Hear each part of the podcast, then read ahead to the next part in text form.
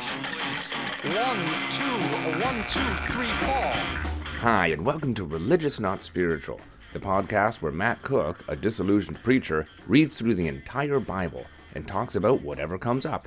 In this episode, we continue through Luke. John appears in the wilderness like an Essene. I get an opportunity to criticize hell again, and I ask why don't believers take verses like Luke 3 10 to 14 seriously?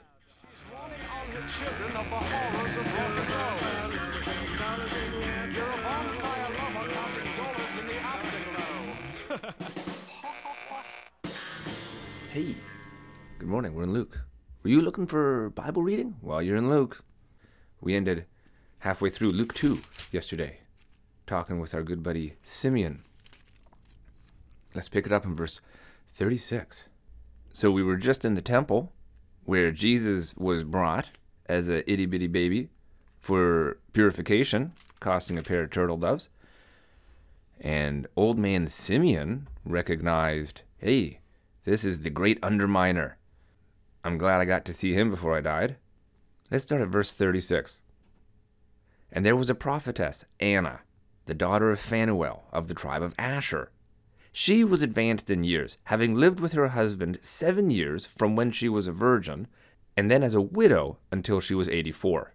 She did not depart from the temple, worshiping and fasting and prayer night and day.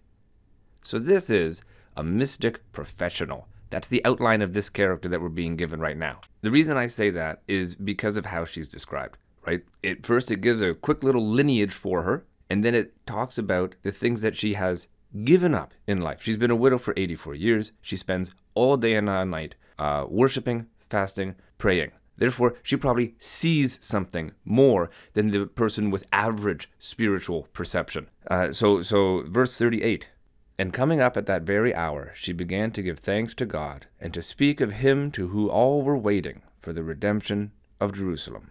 And that's it. That's all we see of Anna. Huh. She doesn't even say anything. You you you could almost um it almost looks like she doesn't have any interaction whatsoever uh, with the Christ child and his family. That's interesting. I don't know what to make of that. And when they, that is the parents, and when they had performed everything according to the law of the Lord, they returned into Galilee, to their own town of Nazareth. And the child grew and became strong, filled with wisdom, and the favor of God was upon him.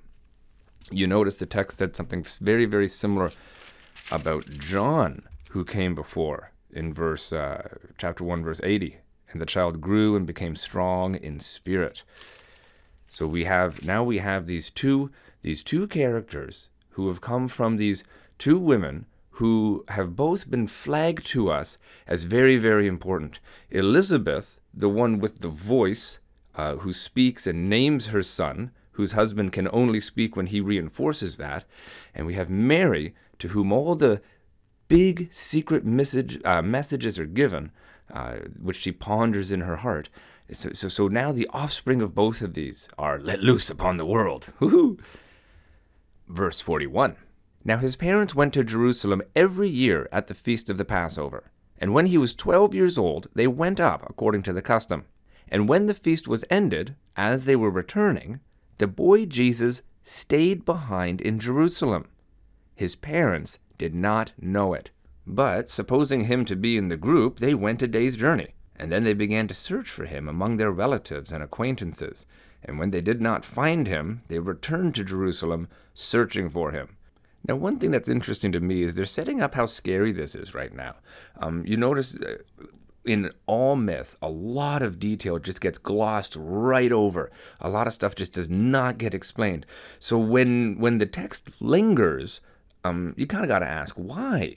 So so it specifies he stays. The parents didn't know it. They thought he was with one of the relatives. They went out for a whole day.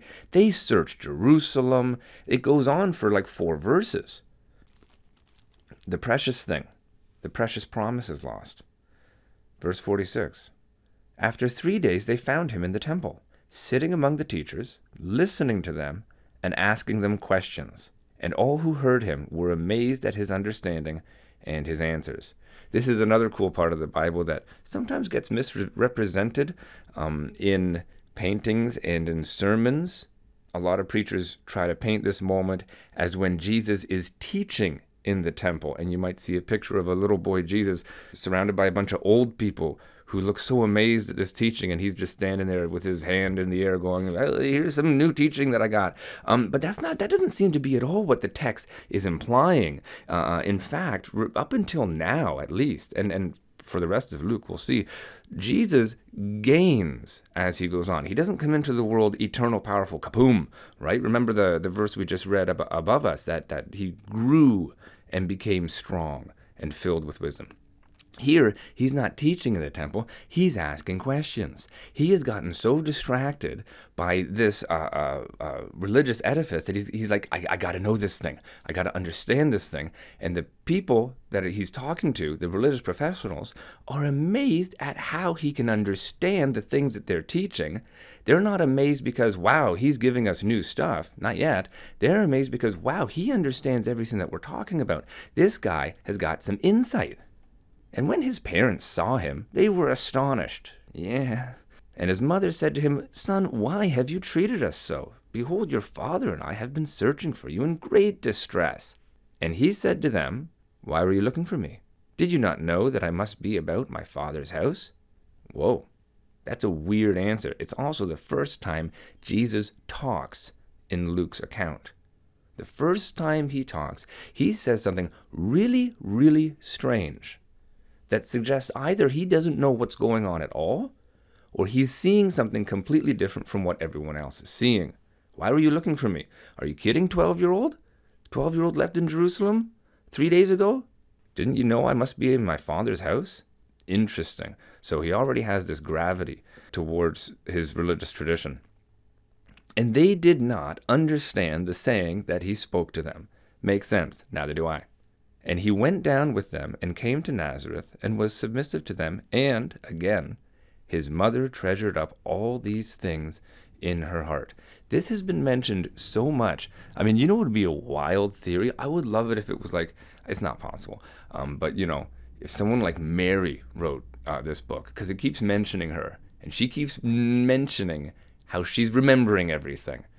Uh, of course, that doesn't work, but maybe mythologically it does right? And Jesus increased in wisdom and in stature and in favor with God and man. This is another time where I'm glad that my relationship with the Bible and with Christianity is not based on belief. Because verses like this threw me for a loop as an evangelical. How could Jesus increase in wisdom and favor with God? How could that be? He's the God man. He's perfect from before the womb, right? The pre-existent Christ. And I mean, as a as a believer, I, I did have some pretty interesting ways of making this verse fit with that Christology. Um, but it was always a little bit clunky. It was always a little bit I, I partially have to explain a little bit of this away to make it fit right. But now, since my relate my religious relationship is not based on belief, but based on practice or something or a, a, really elevated fandom, it doesn't matter. I can say, oh, look, Luke's Jesus is a student now growing rapidly. What is he going to bring us when he becomes a teacher? Chapter 3 In the fifteenth year of the reign of Tiberius Caesar, Pontius Pilate being governor of Judea, and Herod being tetrarch of Galilee, and his brother Philip, tetrarch of the region of Iturea and Trachonitis, and Lysanias, tetrarch of Abilene, during the high priesthood of Annas and Caiaphas, the word of God came. Wicked cool setup. Kind of political feeling setup. Luke wants us to know he knows when this is happening. He's got the time frames down. From what from my understanding too, um, his knowledge of timing and political things is, is pretty spot on. But as we go through, we are going to discover that his understanding of the geography of Judea doesn't make sense. So uh, uh, scholars believe that the writer of Luke had never actually been there. But let's get into that when we get into that. We don't need to get distracted. I'm just really, really amazed at how intricately he's setting this up. He's making this precise. So when this guy's reigning at this place and that place, and he's the priest, and blah, blah, blah. Verse 2 The word of God came to John, the son of Zechariah, in the wilderness. Because remember, after John was born, he went out into the wilderness, which I take to mean that he probably joined the Essenes, right? Am I saying that right? Because um, during this time, there was like three main um, Jewish groups, religious groups the Pharisees, Sadducees, which we hear in the Bible, and the guys we never really hear about, the Essenes. And they were more of a mystic, live out in the wilderness with simplicity sort of thing. So John kind of fits the bill of an Essene uh, out there with his camel hair and his locusts. Ooh, but we haven't gotten there yet.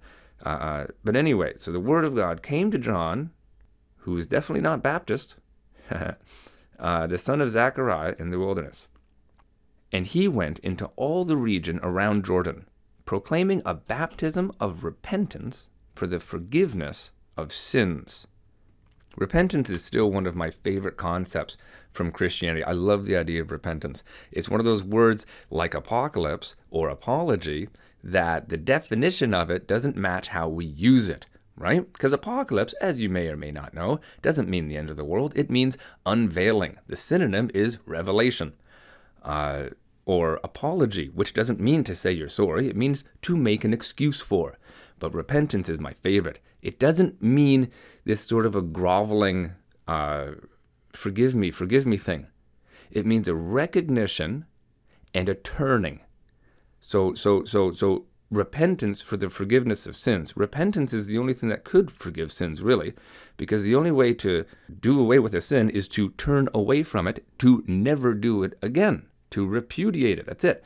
Uh, so, so repentance is a very exciting idea. Still, I think that all of us in our lives, as we go through, there are things as we grow in wisdom, we discover that certain habits and actions of ourselves are not conducive to the person that we want to be and the world that we want to help build. And if we are so, so when we are confronted with that sort of a realization that we have an action or a habit or a thought that uh, goes against that, we could name that thing sin and turn from it, repent of it, or we could try to fit it into our worldview and, and, and just accept it and stay the same. So these sort of spiritual revolutionaries, they want to say, let's not let things stay the same. Things are not good the way they are. There is oppression, there is malice. Let's shake things up repent of the things that need repenting of, and see what we can build from that. Verse 4 As it is written in the book of the words of Isaiah the prophet, the voice of one crying in the wilderness, Prepare the way of the Lord, make his paths straight. Every valley shall be filled, and every mountain and hill be laid low. And the crooked shall become straight, and the rough places will become level ways, and all flesh will see the salvation of the Lord. And remember, since uh, Luke is writing out of this tradition of a focus on the end of oppression, we see this image reinforced again this leveling, the hills being brought down, the valleys being brought up, uh, the difficult places becoming smooth so that all flesh will see the salvation of God. Whatever that means. Verse 7 he said, therefore, to the crowds that came out to be baptized by him. Okay, okay. So, so, so we have this guy John who has come in from the wilderness. He is an itinerant preacher, an Essene. People want to hear him. He's got this baptism of repentance for the forgiveness of sins, which isn't really explained by the text, but I know how I like to take it. So there he is, right? And he's been identified by the writer as the forerunner, the one who comes before the Christ, uh, Elijah, who is mentioned at the book of Malachi, and he says to the people who come, these crowds of people who are excited about this, You brood of vipers, who warned you to flee from the wrath to come? Bear fruits in keeping with repentance, and don't begin to say to yourselves, We have Abraham as our father. For I tell you, God is able to raise from these stones up children for Abraham. Now that that's not a seeker uh, seeker sensitive message. uh, interesting, interesting. In in Matthew, I'm pretty sure that this section John identifies, or uh, I mean, uh, the narrator says that John says that to the Pharisees, this rival religious group. Um, Is that true? Yes, the Pharisees and Sadducees. So, so Matthew has them targeting uh, uh, groups. Uh, Luke has them just no everybody. He calls them all that. He's like, you're all vipers. Even now, the axe is laid to the fruit of the trees. Every tree, therefore, that does not bear good fruit is cut down and thrown into the fire.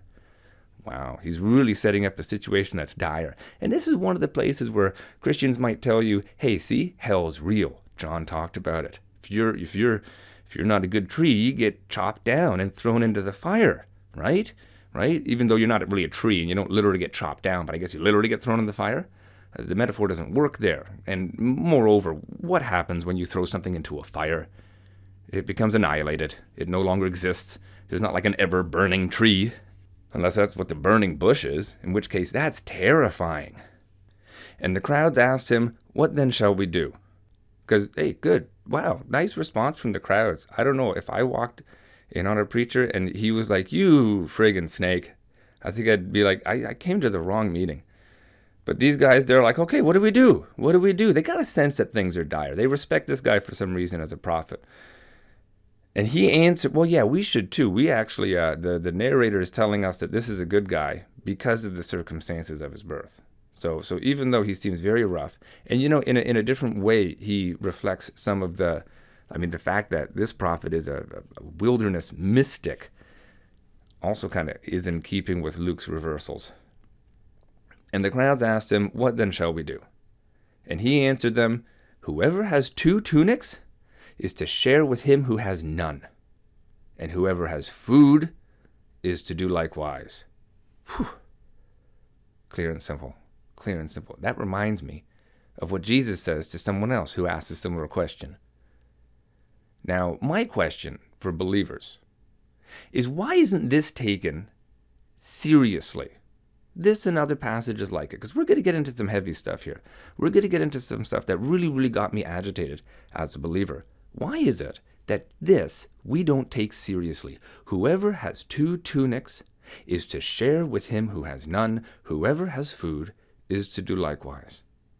I, I, I, I, I don't think that, and I want to say we, even though I'm not a believer, but but but this this this statements like this are kind of hardwired into my like I feel them. So why don't we do that? Or do you? Does anybody, does, do, believers out there, do, do, do you make sure that you don't have two tunics unless everybody else does?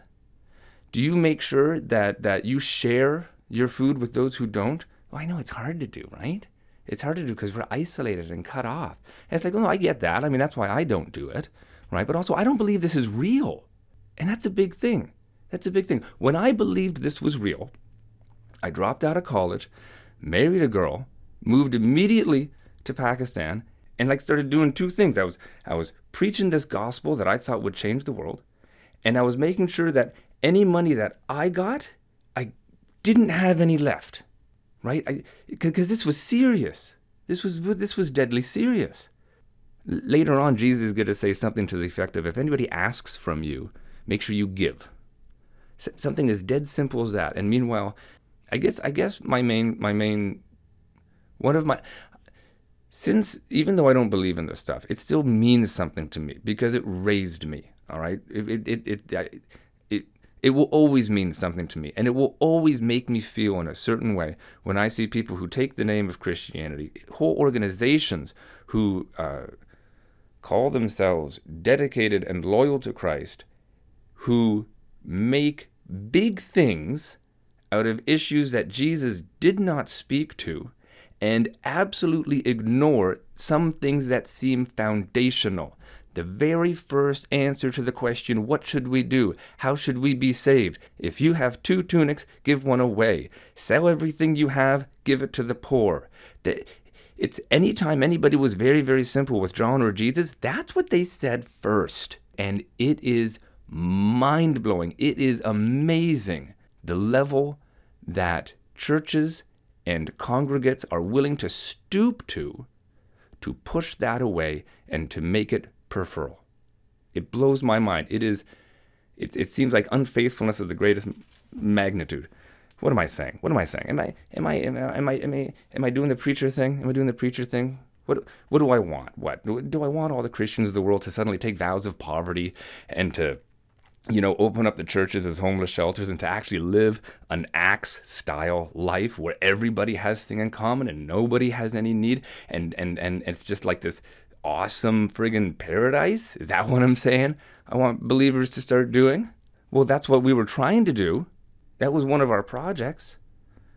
Me and my people, what we were uh us wild eyed, uh, young, idealistic missionary people who were reading Luke and Acts and the New Testament, trying to read it with fresh eyes. We still believed it. We still believed it was literally true, that it literally happened.